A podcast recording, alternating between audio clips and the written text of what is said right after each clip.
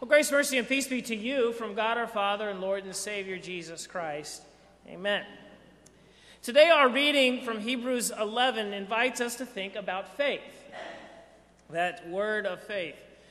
Uh, this section of the Bible, Hebrews 11, is often called uh, you know, maybe the hallway of faith or maybe heroes of faith. Sometimes they call it that. It lists out all these people that had these you know, great characters from the Old Testament, these people of faith. Uh, we in the church talk a lot about faith, as we should. We'll talk about it, give examples about it. Uh, our, our theme for our school, Word of Life school this year, is Our Faith Can Move Mountains. Okay? That's from Matthew 17, thinking about faith. It's important for us to think about it. And when we think about these kind of, kind of pithy things that we say about faith, it sounds like faith is this powerful force that it can do pretty much anything if you just, what, have faith. Just have faith. I, have been guilty of saying that to people in a tough spot, and just, oh, just have faith, just have faith. But is that what we're talking about here in Hebrews 11? This idea that you can have this great power of faith to do anything, to do anything to think about these heroes of faith. Faith is important to talk about because everyone, everyone has faith. Everyone has faith. And we think about it as such a powerful thing. When I was a kid, uh, maybe some of you know this uh, little group is a, kind of like a little traveling Christian roadshow, sideshow kind of thing. They were called the Power Team. Anyone remember them? The Power Team? Maybe you remember them?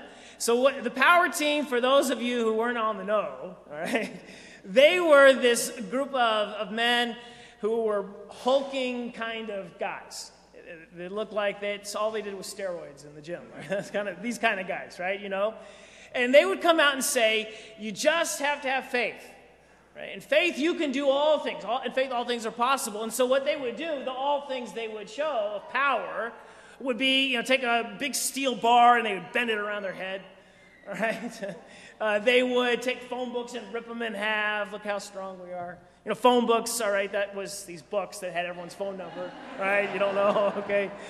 Um, and they would rip them in half. Or they would take, I remember this one, they would take this huge block of ice and then sma- take it on their forehead, and someone with a sledgehammer would smash it on the ice, you know, kind of thing. And they'd say, if you have faith, you could do these kind of things. Okay. That's what we think often when we say faith is powerful. Is that really what we're talking about here we think about faith?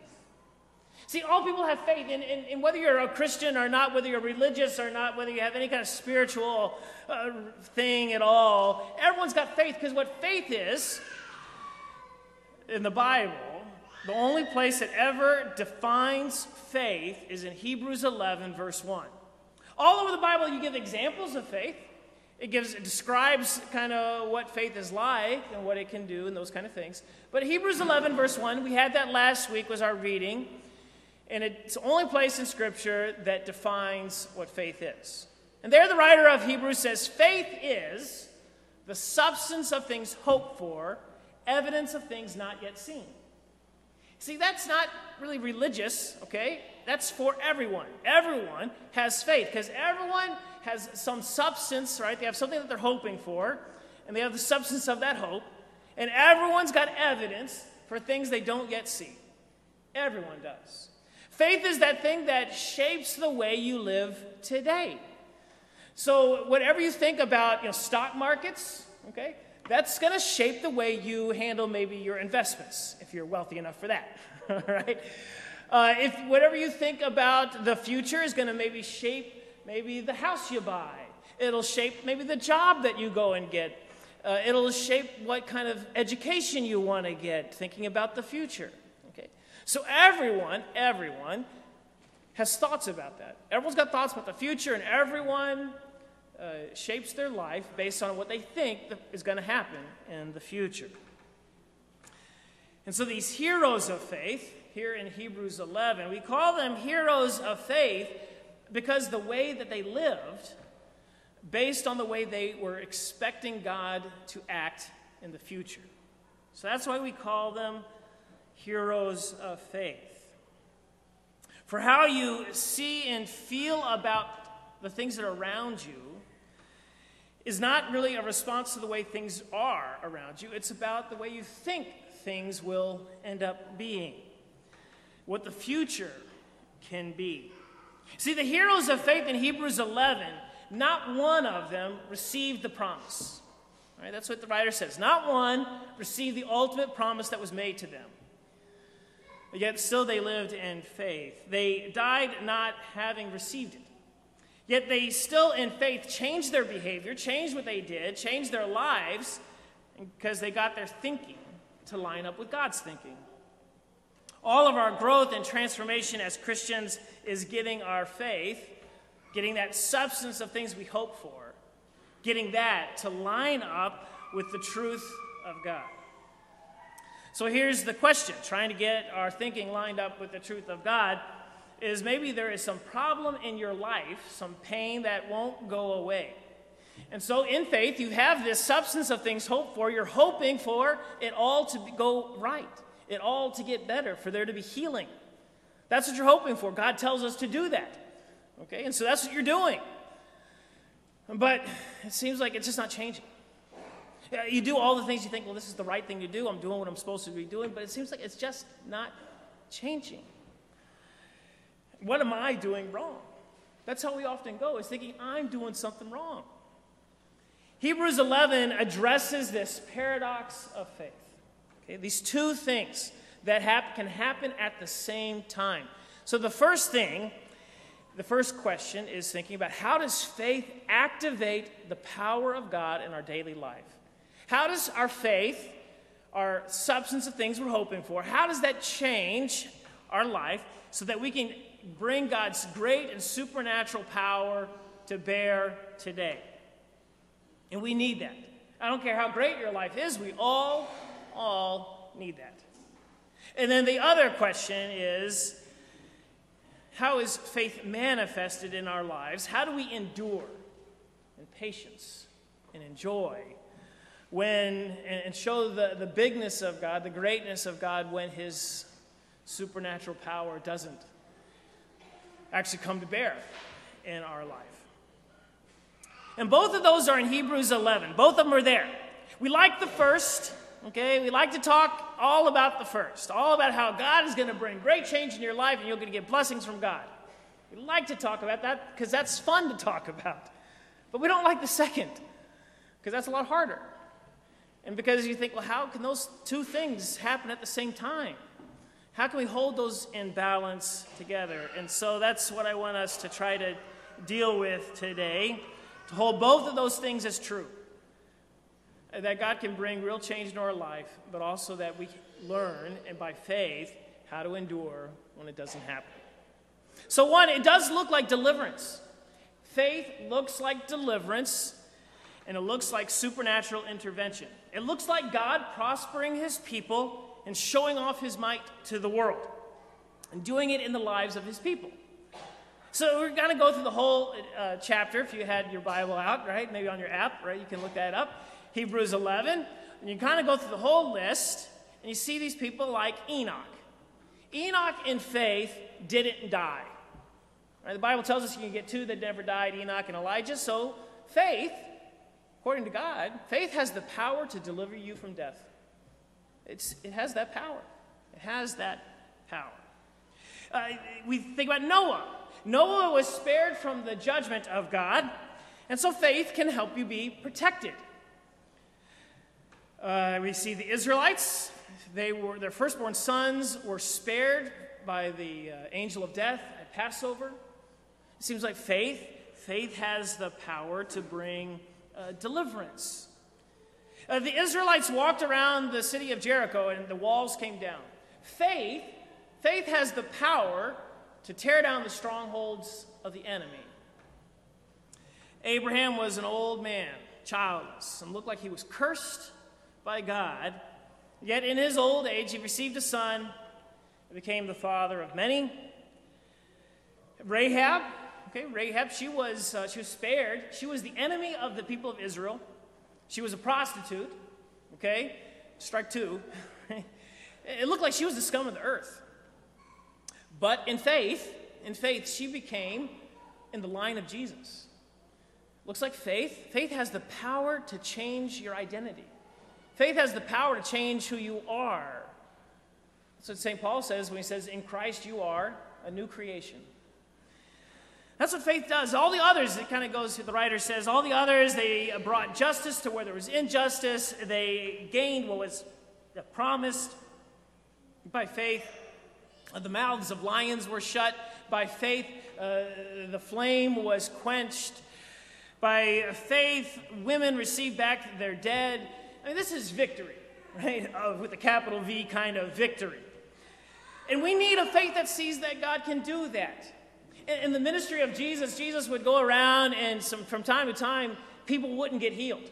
They wouldn't get healed because Jesus says you just didn't have faith that sees. You didn't have a faith that could see that God could do this. And so we need to have a faith that sees, a faith that, that have that substance of things hoped for, that God can really do something that faith can, can bless your home, it can bless your family, it can bring health, it can bring prosperity, eh, to have a heroic faith.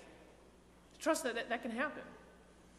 But also in Hebrews 11, we see the other side, the balance part, the paradox of this. We need reality. Okay, let's deal with some reality here. And the Bible is about reality. And so here in Hebrews 11, uh, we get this dose of reality.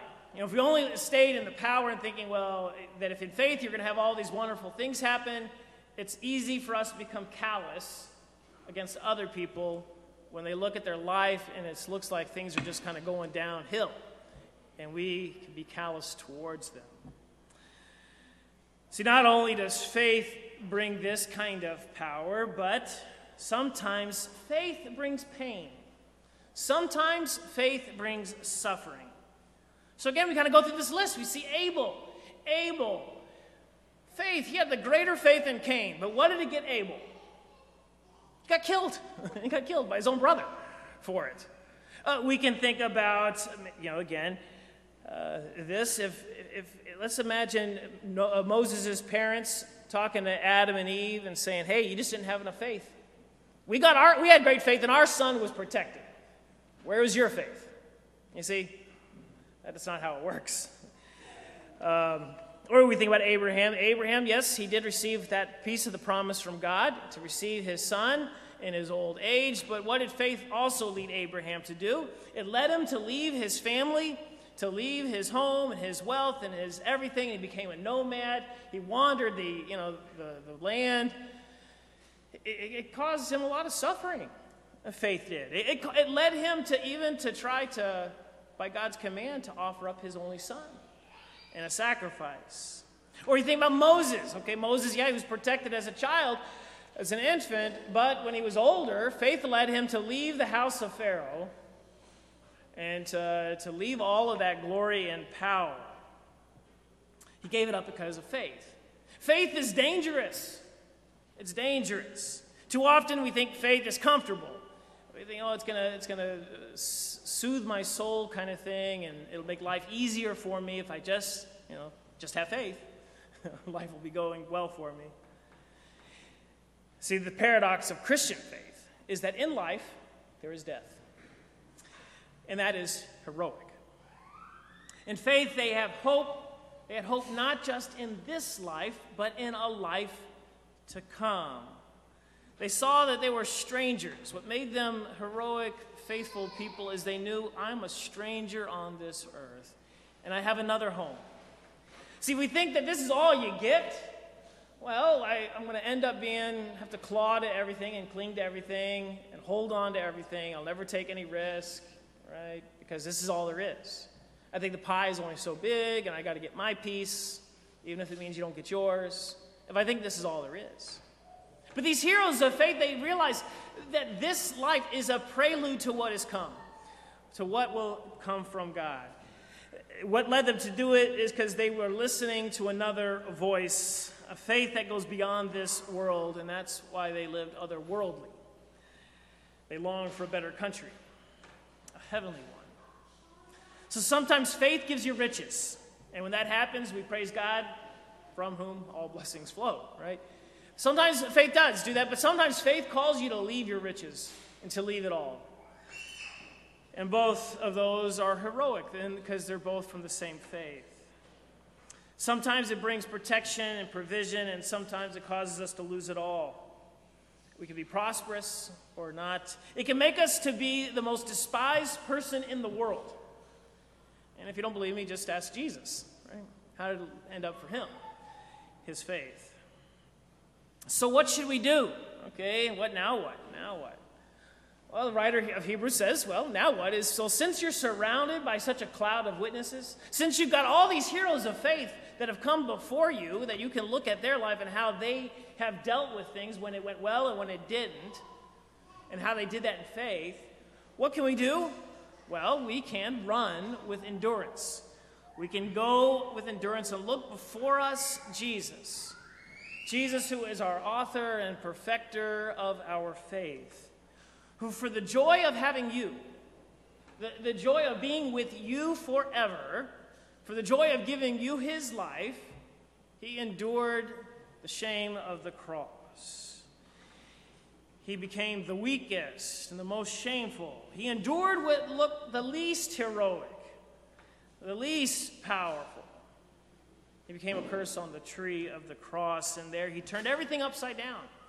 All ways of thinking about things. It's there on the cross we see the greatest paradox of faith, but also the greatest power of faith. It's power that's not in bending bars of steel, it's power not in breaking blocks of ice, okay?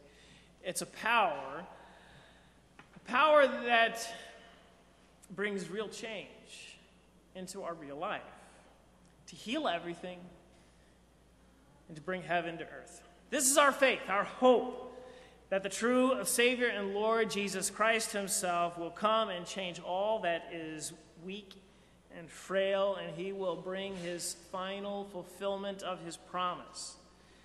That we have in reality what we can only see by eyes of faith. That we only see by eyes of faith today, that we will one day have that very substance of the things that we are hoping for and the thing that we do not yet see. That he will transform the entire world to be full of his glory so that every eye would see it and to be full of his life, full of his power. And so, if this is your hope, that's your hope, then you are a hero of faith. You can list yourself in that same list of all these other heroes of faith. And so you can press on no matter what happens. You can because you can see the substance of things that you are hoping for and the evidence of what the things you do not yet see. And you can trust that in the end, Jesus will bring his life and his rule and his kingdom to bear on this earth, and that includes you. And he will build his kingdom through you. And he will change every aspect of our life, beginning even today. And so we have this faith, the very sub- substance of the things that we hope for, the restoration of all, beginning right here, right now. And it will change then the way that we live today. Whether faith brings that supernatural power of God to change things today, or it is through the way that we endure with patience and with joy. And we're able to show how great and how big God is when those things don't happen. Either way, either way, we run. We run this race of life looking only to Jesus. Not looking at what lies behind, not looking at others and what might be happening for them, but only looking to Jesus, who, for the joy of having you, endured all things so that you can have his life now and forever. Amen. And now may the peace of God which passes all understanding, may it guard your hearts and your minds in this true faith unto life everlasting. Amen. Amen.